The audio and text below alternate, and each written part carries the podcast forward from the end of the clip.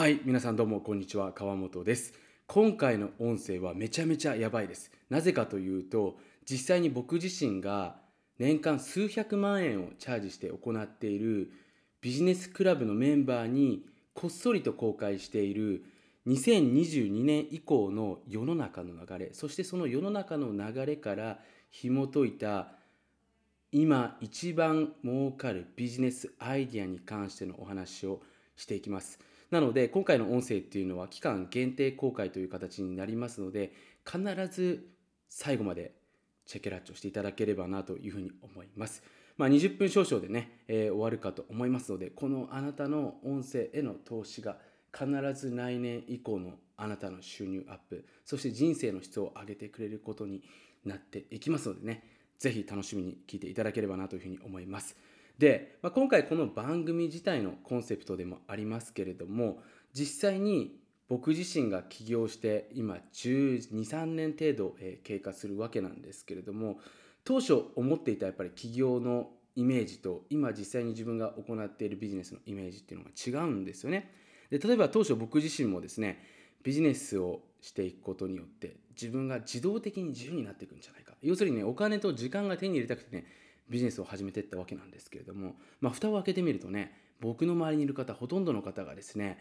あんまり自由じゃなかったりするんですよね。でそれなりにねお金がある方、えー、たくさんいらっしゃいます。大きな会社を作ってね、えー、オフィスを構えて本当にね格好が良い、えー、ご友人経営者の方たくさんいますけれども自由じゃないんですよ。で自由じゃないってどういうことかというと例えば家族でね、えディズニーランドとか、えディズニーシーにオフに出かけたとしてもえ、絶えずですね携帯に電話がかかってきてしまう。絶えずね自分の携帯のにピコピコになる通知社員からのメールだったりとかチャットが気になって、えー、自由じゃないわけですよね。でそんなね状況をまあ僕自身見ていてですね思ったのがあのー、ビジネスっていうのはですね最初の設計図っていうのがほとんどなんですよね。で、まあ、実際にね僕自身今現在はですね、まあ、そういった部分を学んだ結果ね、えー、今北米にいながらもですねアジアで、えーまあ、1社日本でね4社、え、北米圏で1社あと謎の国で1社ね、え、複数の国に会社がある状況なんですけれどもほぼね自動操縦で、え、勝手に回るわけなんですよね。だから僕がねもう何やってるかわからないような会社もたくさんありますけれども、えー、蓋を開けてみるとですねめちゃめちゃ儲かっているね、えー、そんな状況が作られているわけなんですけれども。でこれね僕自身がこれここで自慢したいわけじゃなくて今僕がねここの音声で伝えたいことっていうのはビジネスオーナー脳っていうものがね簡単に言うと今の日本人の人たちに必要になってくるわけなんですね。要するにね、えー、簡単に言うと仕組みを作っていく力。自分でやらない勝手に世の中にある素晴らしいシステム。えー、そういったものをうまく自分が取り入れていく。使っていくことによって自動的で回っていくその仕組みを作る脳みそですよね。これを勉強していかないといけないわけなんですね。どうしてもね今日本で、まあ、メッセージが強い人たちの発信はですねえー、好きなことをやりましょうとかねワクワクすることをしましょうとね、まあ、そういったねイージーなメッセージの方が人の心に残りますからどうしてもねそういったメッセージを発信してしまう気持ちも分からなくはないんですけれどもでもね自分でスキルを磨いてもですね結局自由にはなれないんですよね。だ自由になるための勉強っていうのをしていかないといけない。まあ、そういった部分をね、僕自身は独立してね、幸いにも僕は海外に行くことが多かったですから、まあ、いろんな経営者の方、富裕層の方からね、学ばせていただいてね、今おかげさまでね、ある程度ゆとりのある、余裕のあるね、えー、まあ、それは金銭的なだけ金銭的なことだけに限らずなんですけれども生活を送らせていただいておりますのでね、えー、そんな tips をこの番組でお話ししていきますので今日の内容もそうなんですけれども何個か聞いていただくうちにねどんどんどんどん自分でね仕組みが作っていける、えそんな脳みそにねワープしていくこと間違いなしですので、えー、ぜひですねえー、今日の音声聞いてみて面白いなって思っていただいた方はね、えー、他の音声もチェケラッチョしていただけるといいんじゃないかなというふうに思っております。はい、えー、お待ちかねのですね、えー、メインテーマの方に入っていきたいと思います。超有料級2022年以降、スモールビジネス大百科ということでね、まあ、今後の未来予想、そしてね、実際に世の中の、これポイントですよ、えー、人々の心理がどう変わっていったのかっていうことですね。で、まあ、あの優れたマーケターっていうのはですね、この大衆心理っていうものをね、素早くキャッチアップして、えー、その時々によってね、やっぱりあの人々の、あの、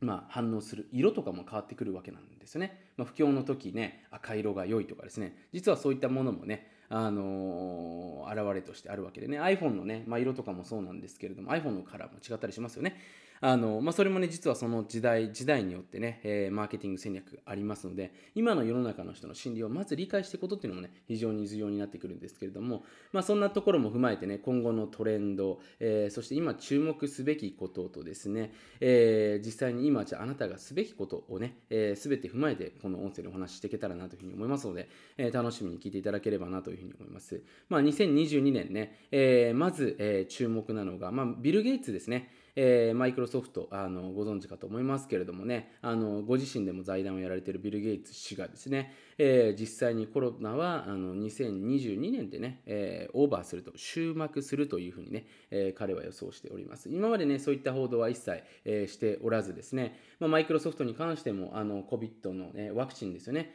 えー、義務していくみたいなところでね、まあ、ギャファムの企業を中心にね、あの今世界的にあのワクチンはあの義務化の流れになっていっているわけなんですけれども、まあ、そのね、えー、ワクチンに効力があるかは別として、えー、そういった部分でね、一つ、まあ、多分風邪としての認識に移っていくというところ。まあ分かりやすく言うとインフルエンザのようなものですね。季節性の風邪としてね、えおそらく多くの人たちが認識していく、まあ、WHO がどこかでねそういった判断をしてくると思うんですけれどもそんなところがねまず2022年の、え大きな流れになってくるんじゃないかなというふうに思っております。であと注目なのはですね、えー、まあ、今回コロナショックということでね、えー、まあ、各世界的な銀行、まあ、アメリカだと FRB ですね。日本だと日銀というところがね、まあ、お金をばらまいてたわけですね。市場にたくさんのお金をばらまいてたところでね、まあ、今度利上げという形でね、えー、行っていくのが、まあ、2022年の、え流れになっていくんじゃないかなというふうに思います、まあ、今回これに関しては金融のね、えセミナーではありませんのでねご自身である程度は金融のことはねちょっと勉強しておいた方がいいかなというふうに思いますけれども、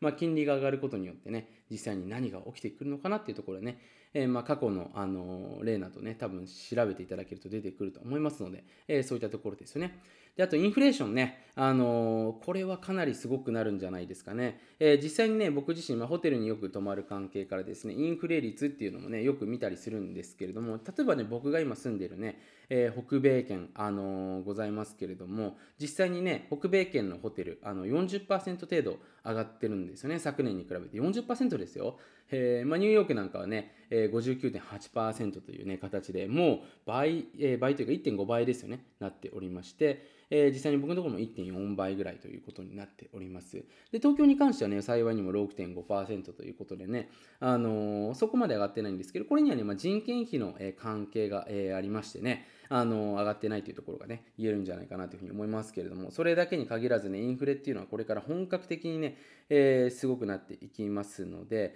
まあ、簡単に言うとねこれからだから今2019年の時のえー、おそらく1.5倍ぐらい、まあ、簡単に言うと生活していくのにかかっていくってことですよね。だから簡単に言うと収入を本当に上げていかないといけない時代が、えー、ついにやってきましたということですね。まあ僕のところもガソリンとかもやっぱすごい上がってますからね。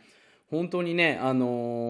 ー、まあこういったものってね、まあ、茹でガエル現象とよく言われてますけど徐々に徐々に上がってきますので、えー、分かんないんですよねだからそういった部分をしっかりね理解しておかないと、えー、今の、ね、生活水準っていうのを冗談抜きで維持していくことっていうのは本当に難しくなっていきますので、まあ、そういった意味で今日の音声があるのでね、えー、有効活用していただければなというふうには思いますけれどもそんなところがねインフレとして、え、上がってくるということになってきますわけですね。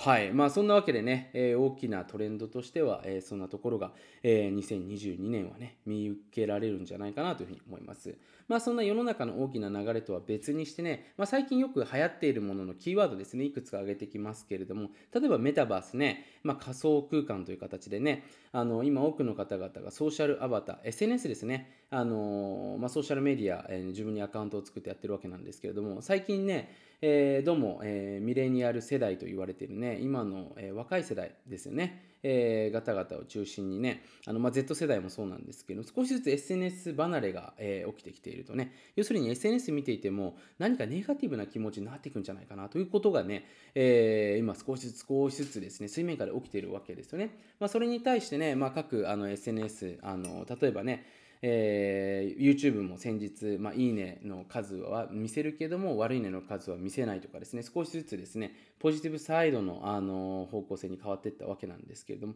まあ、ある程度ねネガティブで広まっていった後ってやっぱ人がね継続していくにはやっぱポジティブの力ってね当然必要になってきますからね。そういった部分でね、あの今注目されているのがメタバースですね、まあ、仮想空間ということでね、えー、実際にね、今これ不動産系も変えちゃったりするんですよね。まあ、ディーセント、なんじゃったかな？ちょっと忘れちゃったんで、正式な名称忘れちゃったんでね、また思い出したら、僕メルマガでね、また発信発信してたら、発信していけたらなというふうに思っておるんですけども、ディーセントランドかな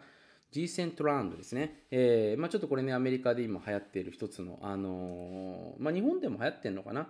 あの、G セントラランドですね。えー、まあ、実際にこれアクセスしてみるとね、自分の仮想通貨で実際に変えたりもしますしね、なんか本当アニメチックな感じのものなんですけれども、あの、ここでね、実際に自分の不動産ですね、オンライン上の本当に不動産を買ってね、えー、バイアンドホールドして売るっていうね、そういう投機的な部分でのね、えー、思考でもやってる方もいるぐらいですね、えー、この、まあ、オンライン不動産というかですね、え、かなり注目されているということですね。まあ、実際にね、アバターを自分で作ってそこにね、まあ、人がいてね、物を変えたりとかもしますし、実際にエミネムさんとかもね、こういったところで今ライブをして、エミネムさんがやったのは、あのー、ちょっと名前忘れちゃいましたね。有名なゲームね。えー、スタートナイトじゃなくて、何でしたっけ？ちょっと忘れちゃったんですけども、そういったところでね、えー、やっていたりもしますのでね、この辺も一つ、えー、目が離せないということになっていきますのでね、まあ、こういったね、まあ、昨年だったら NFT、まあ、今年ですね、え、非常にね、まあ、あの、多くの方が、あの、注視してい,、ま、いたかと思いますけれども、こういったね、え、まあ、最新のテクノロジーっていうのは一定数ね、あのイノベーター理論で見てくるとアーリーアダプターレベルまでの人たちっていうのはね入っていきますので、えー、その段階で入っていけばね、ある程度先駆者利益っていうのを得ることができます。ただそこにはね、当然時代の流れだったりとかパッションっていうのもありますので、まあ、あと当然ね、潰れていく会社っていうのもありますので、でその辺をしっかり見極めていかないとね、ここだけでやっぱりビジネスをしていくっていうことはちょっと難しかったりするわけですよね。当然そのプラットフォーマーが一番向かっていきますのでね、まあ、メタバースっていうのも一つのキーワードですね。あとはこれ僕もメルマガで流したんですけど EAI ですね。まあ、これただの AI とは違ってですね、人間のエモーションをですね、読むことができる AI の方がですね、えー、最近、まあ、アレクサとか、その音声デバイスとかそうですね、えー、そういったところでね、音声を認識して、音声から人の感情をですね、えー、察知していく、そんなようなものがですね、これから出ていくということになりますので、まあ、当然ね、あのこういった、あのまあ、人工知能、感情的人工知能って言われてますけれども、こういったものが登場すればするほどですね、え、当然、まあ、オンラインのあのビジネスの精度っていうのも上がっていきますのでね、こういったものをしっかりとあの自分のビジネスシステムに取り入れていくっていうところですよね、えー、しっかり行っていくといいんじゃないかなというふうに思っております。まあ、こういったね、実はマーケティング、アパレル企業だったりとかね、まあ、とある、あの有名なね、あの、お店とかもやってたりもしますけれども、こういったま最新テクノロジーをしっかりビジネス、自分の、え、モデルの中に入れ込んでいくっていうことですね。この EAI に関しても、え注目です。まあ、これ僕のね、ビジネススクールのメンバーにちょっと教えてるんで、ちょっとここではね、話せないんですけども、まあ、僕なんかはその SNS のね、あの、キーワードをこう分析していく。まあ、例えばね、自分が指定したキーワードとかね、自分の企業に関するようなキーワードをですね、勝手に AI がですね、人工知能で、えー、いろいろ調べ上げてきてくれて、ね、今こういうキーワードが急速的に増えていますとね、当然ね、人が調べるワードっていうのを先にに知ることによってビジネス展開早くなりますからね、えー、そういった部分ができたりとか、早くキャッチアップしたりとかね、まあ、COVID の時も実はもう、えー、2000、ごめんなさい、19年の12月の段階でね、そのとある SNS ではね、えー、そういったもう報道が出てたわけなんですよね。おかしいぞとね。で、それを早くキャッチアップしてた人っていうのもいたのでね、え、そういうアラートを使えるシステムっていうのをしっかり自分で、え、そういう優秀な企業がありますので使っていくっていうのもね、当然必要になってくるということですね。僕の会社もですね、そういった最新のシステムにいくつか入れてたりしますので、こういった部分のやっぱり、え、キャッチアップっていうのもね、当然これからの、えビジネスのね、え情報戦っていうところもね、やっぱりありますので、えそこも一つの鍵になっていくんじゃないかなというふうに、思うわけですよね。はい。で、あとね、SNS ですね。まあ今、あの、YouTube のショートっていうものがね、流行ってきておりますけれども、Instagram のストーリーズ、TikTok、YouTube ね、すべてショート時間で、え、人々が、要はたくさんのものを見たい。要はね、今までっていうのは一つの人のビデオをじっくり見たいっていうのがあったんですけれども、人々のあの集中力がどんどんどんどんね、短くなってくる時代で、いろんなものを得たいっていうね、まあそういう欲望があるわけですね。なので、ショートのビデオっていうのも当然これからも流行ってくるということになっていきますね。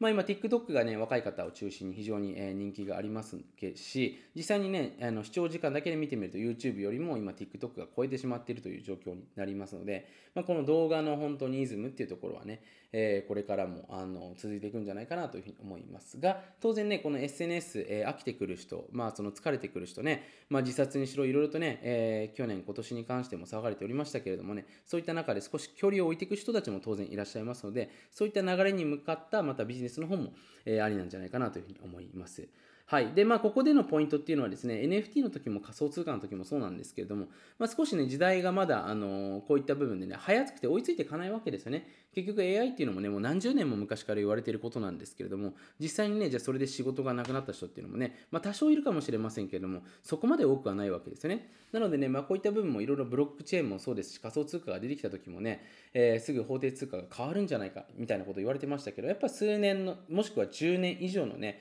え、ギャップっていうのがありますので、そんなにすぐにね、え、浸透していくことっていうのはないわけなんですよね。ただね、そういった先駆者利益みたいなものは当然あったりもしますのでね、えそれで長く食べれるかは別として、こういった部分にも、え一つちょっとね、えチェックしていただけるといいんじゃないかなというふうに思います。まあ、個人的にはね、先ほど挙げたようなディーセントラントですね。えー、こういった部分はね、一つ注目しておりますし、まあ、実際にね、あのー、今度僕もそういったライブ配信とかあったらね、えー、まあ、例えばエミネムさんみたいなのが、実際にそこで聞けたってあるんですけども、ちょっとね、見てみたいなというふうに思いますのでね、またそういった部分のアップデートもメルマガ、無料メルマガの方で発信していけたらというふうにね、え思っております。まあ、これが最新のテクノロジーの変化によってもたらせる新しい市場だったりとか、えポイントになりますよね。で当然ね、COVID の影響でですね、これ面白いんですけれども、えー、自分の死を意識した方っていうのも、えー、かつてないほど多かったっていうこう実際が出ているわけなんですよね。で、バケットリストってね、これ、あのー、僕のあの潜在意識系のね、マニュアル買ってある方は知っていると思うんですけれども、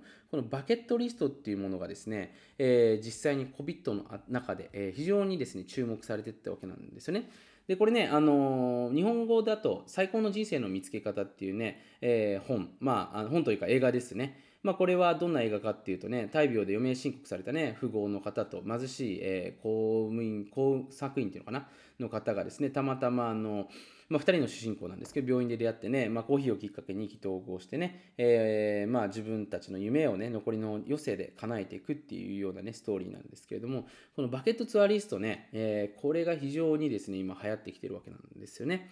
えー、どういうことかというと、まあ、自分が死ぬまでにじゃあやりたいことが何なのかっていうのを明確にして、それに従って生きていくっていうね、えー、要するに今までね、ファイヤーとかストックして、えー、まあ、生きていくっていうよりもね、少し流れていくような形で生きていくっていうようなね、また、新しいムーブメントもね、起きつつありましてね、例えばね、今、ホテルズコムさんのね、えー、まあ、データから見てみるとね、オーロラを鑑賞する、えー、これ一番やりたいことですね。2番目に小さな街を、えー、自動車で回るね、え海外で言語を学び、スキルを学ぶ、えストリートフードを食べ歩く、え1年間海外で歩くみたいなね、まあ、僕こうやって見てみるとね、ほとんどやってるんですけど、ありがたいなというふうに思っていてね、良かったなと思うんですけれども、あと死ぬまでに、ね、行きたい場所とかもあったりもしますけれども、こういった部分からね、え、自分の就活ですよね、え、そういった部分を少し意識していくというね、自分の人生のプライオリティですね、えー、楽しみ、えそれらに関してね、プライオリティを置く方っていうのも当然ね、え増えていきますので、ここら辺の部分に関してね、え目を向けて行っていくビジネスっていうのも当然面白いんじゃないかなというふうに思うわけですね。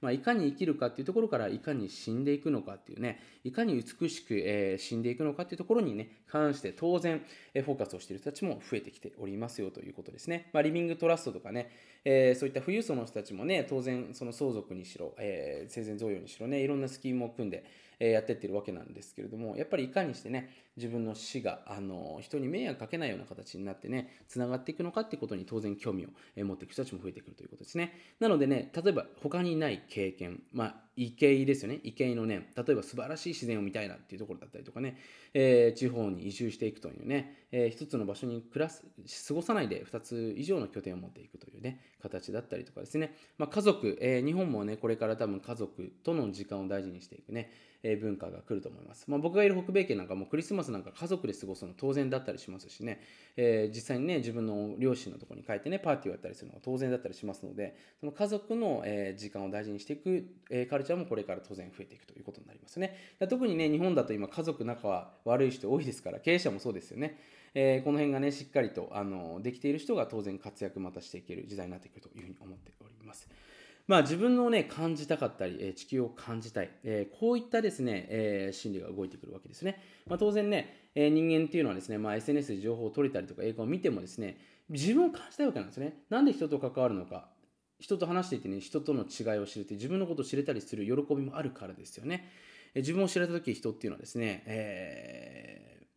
まあ、喜びを乱せたりするわけなんですね。なので、まあ、最近ではね、DNA 検査、えー、流行っていて、僕もいろんな検査、えー、体のことしますけれども、そういった部分からね、いろんな検査がこれからね、まあ、流行ってくると。で、当然ね、自分にしかできないもの、自分にしかないものをね、えー、理解したい、見つけたい、え、そういったものを人生の中で優先していきたいという人たちも当然増えてきますので、自分を感じたい、そして、え、地球を感じたいですよね。こういったその人たちも当然増えていきますので、まあ、こういったね、新しい心理を理解した上でビジネス展開していくのも、えー、一つの形なんじゃないかなというふうに思うわけですよね。はい。で、最後に、えー、なりますけれども、まあ、ネットでのね、買い物っていうのが今コロナで新規参入の方も増えてね、多くの方が、えー、インターネットでのね、利便性っていうものに気づいていったわけですよね。まあ、コロナでね、買い物に行けないから、えー、オンラインで買い物をしていくっていうところでね、えー、良くも悪くも1回か2回か失敗していくわけですね。で、最終的にじゃあ人々がね、インターネットで買い物するとき何を見ていくのかっていうとね、まあ、今 Amazon でのね、えーまあ、見ているところってなってくると、評価と、えー、今、速度、配達のスピードっていうふうに言われておりますけれども、まあ、このね、僕自身やっぱりこれから商売人としてやっていくときに、特に評価ですよね。評価がしっかりわかる。まあ、お客さんとの関係性を大事にしているというところですね。えー、こういった部分がまず一つ。で、二つ目に、えー、物語ですね。ストーリーテリング。要は今までね、その販売者がどんな人だったのかとか、なんでそれをやってるのかというところまでね、フォーカスがいかなかったんですけれども、今ね、人々がやっぱり良きものをですね、え、買っていくっていうね、スタイルに少しずつ変わっていってますので、そこにパッションだったりとかストーリーがあるものを当然ね、重視していくということになってきますね。で当然ね、おすすめ、自分に合ったおすすめっていうものを知りたいですから、まあ、ここでね、AI だったりとか、こういった人たちがこういうのを買ってますよっていうものがあると、え、当然ワントゥワンマーケティングという形でね、え、適切なサジェスションっていうのを行えますので、ので当然売れやすくなってくるとね、自分に合ったものを人々っていうのは当然見つけた,、またいですから、それをね、ガイドするような仕事もね、当然これから出てくると思います。はいまあ、こういった部分がね、えー、インターネット上でのこれから買い物の、えー、要は商売していく人たちが意識していかなければいけないところに、えー、なってくるんじゃないかなというふうに思っておりますということですね。はい。えーまあ、ビジネススタイルとしてね、えー、じゃあどういった部分がなってくるのかっていうとですね、まあ、これからインフレーション、先ほどね、冒頭に挙げた通りですね、えー、基本的に、まあ、あの、すべてコストが上がっていく中でね、当然やっぱりお得に旅行したい。例えばね、僕自身も、あのー、まあ、多分日本初のね、旅行系の、まあ、そういったね、あのプレミアムクラブっていうね、まあ、オンラインでのその、まあ、スマホ1台でね旅行のホテルだったりとかクレジットカードだったりとかねいろんな、ま、情報がね得られるようなそういったプラットフォームね、えーま、リリースしてるわけなんですけれども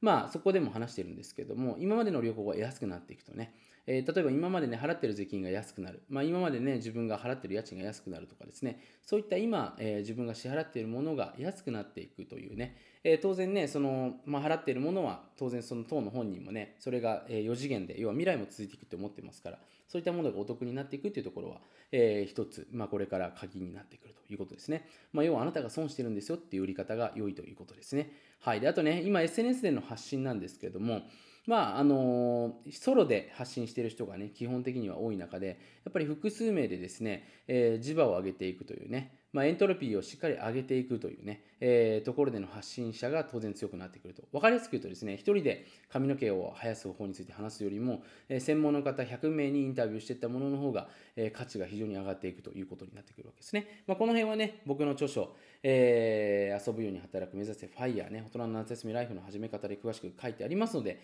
まだチェックしてない方はチェックしてみてください。はい、まあ、そんなわけでね、他にもいくつかビジネスモデルってあるんですけれども、その大事なのはね多くの人が知らないんですけれどもそのどんなビジネスをやるかって言ってるよりも世の中の人々の変化ですよね。ここがやっぱり重要なんですよ、まあ、生活の変化もそうですし物を買う時に何を見て物を買ってるのかっていうこの変化を理解してる人が、えー、長い間食べていくことができるわけですね、まあ、僕もね今12年程度なんでねまだまだ、まあ、僕より先に行く人たちから見るとあの大先輩はたくさんいるわけですけれどもあの、まあ、ただ今までねいろいろと紆余曲折ありながらも今こうやってねあのおかげさまで楽しく幸せそうに、えー、ビジネスができている。そしてビジネスの、ね、規模も増えていっている理由としてはねやっぱりこういう時代背景をしっかり読んで、えー、そこに対してね適切な、まあ、アイディアえサービスをローンチしてきたからだからこそだと思っておりますのでね、まあ、今日の音声をねただ聞くだけじゃなくてしっかりあなた自身もね実践していただけたらなというふうに思いますのでね。えー、ぜひこの音声、もう一度ですね、必ずチェックしていただけると、1回だけだと人間ってね、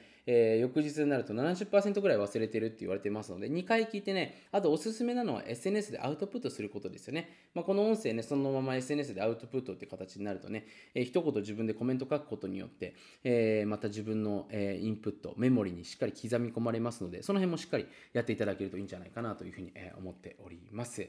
はい、まあ、そんなわけでね、今回の音声いかがでしたでしょうか？えー、ぜひですね、まあ、2022年、またね、あの明るいニュースがたくさん増えてくると思いますけれども、あのー、一緒にね、えー、楽しい人生を、えー、送れるような、えー、そんなね、生活が豊かになっていく、周りが幸せになっていく、そんなビジネスをね、僕もこれからもシェアしていけたらなというふうに思いますのでね、え今後とも僕の音声、え楽しみにしていただけたらなというふうに思います。